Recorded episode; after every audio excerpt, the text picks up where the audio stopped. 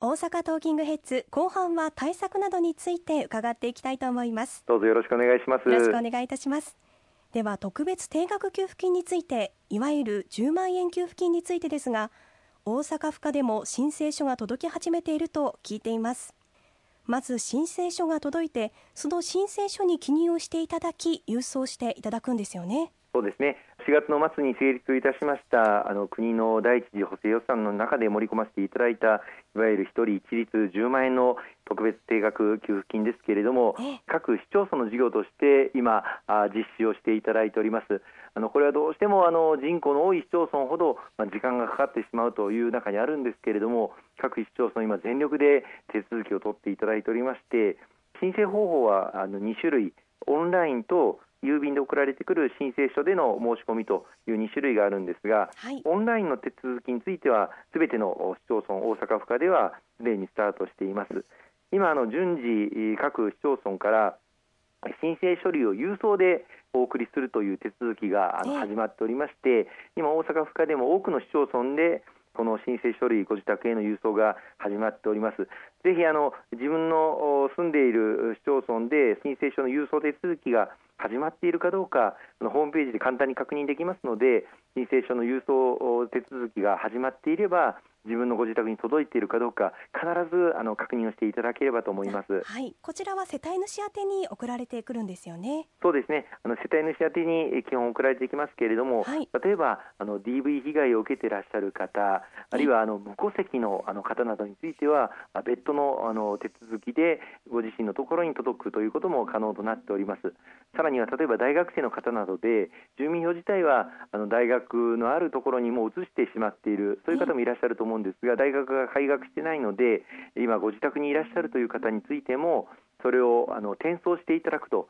いう手続きもございますのでしっかり確認をしていただければと思いますね。はい記入する際の注意点などはございますか？はいまずはあのこの申請書類がご自宅に届きますと、その申請する手続きの締め切りがあのございます。大体あのどの市町村も3ヶ月以内となっておりますので、必ずあの申請書類記入事項を記入して返信をしていただくということを、えー、お忘れなきようお願いしたいと思います。はい、それからあのこの申請書類が届く前に特殊詐欺があの流行っておりまして。似たような書式で各自宅に届いているといったものもあるというふうに聞いております。こうしたあの申請処理が郵送で届く前に特別給付金に関する連絡があった場合には、まあ、詐欺の恐れがありますのでくれぐれもあのご注意をいただければというふうに思います。それからもう1点最後にぜひお気をつけいただきたいんですけれども記入する用紙の中にですね受給を希望しない方についてチェックを入れる欄があります、はい、あのご家族の名前がずらっと並んでいて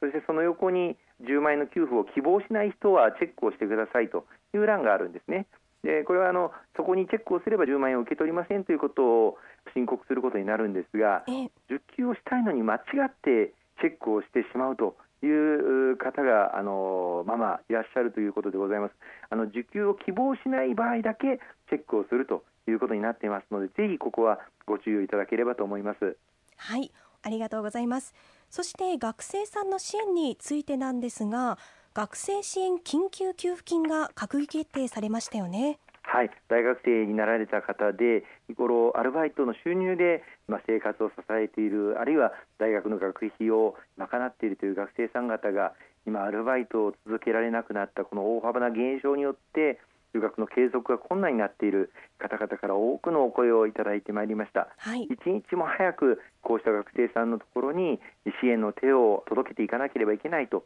いう観点からアルバイトの収入の激減等で大変な経済的な影響を受けている学生さんには10万円住民税非課税世帯の学生さんには20万円を給付するということが今週19日の日に政府の閣議決定で決定の運びとなりました、はい、あの対象の学生さんは43万人ということを推計しておりまして今あの各大学でこの支給に向けた準備が進められているところですので自分も対象になるというふうに思う方は積極的に大学の方に問い合わせていただければというふうに思います。ではあの具体的にどのように申請したらいいんでしょうか？はい。対象となるあの学生さんですけれども国公私立の大学生あるいは短大生高専生専門学校生またあの日本語教育機関を含みますけれども留学生も対象になります。また大学院生の方も対象になります。この方々の中でご家庭から自立してアルバイト収入によって学費を賄っている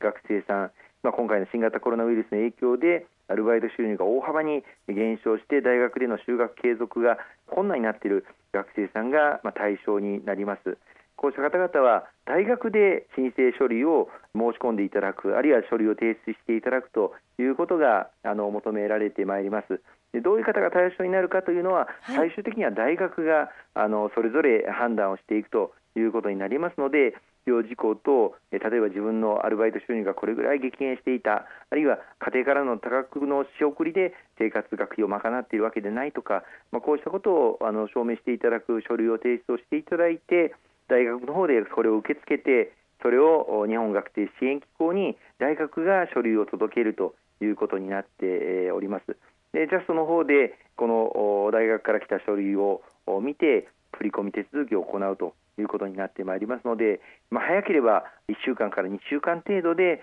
10万円あるいは20万円が振り込まれるという手続きになってまいります。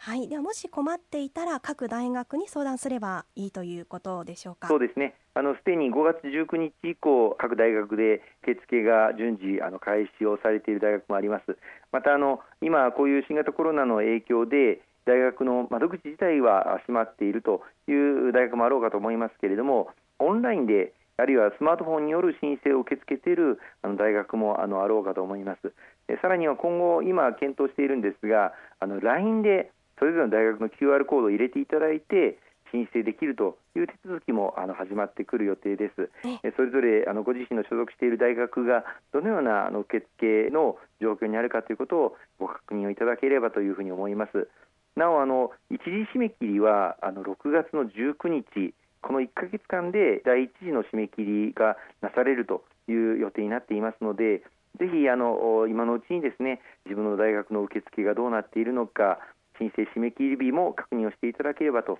いうふうに思っておりますのでよろしくお願いいたします。はいぜひ皆さん一度ご相談してみてください。石川さん今週もありがとうございました。大変ありがとうございました。あの引き続き闘病中の方もいらっしゃいます。えそういった方々が一日も早く回復されることをお祈り申し上げますし本格的な新型コロナウイルスの感染拡大の収束とそれから V 字回復を実現できるように今後も全力で取り組んでまいりたいというふうに思います。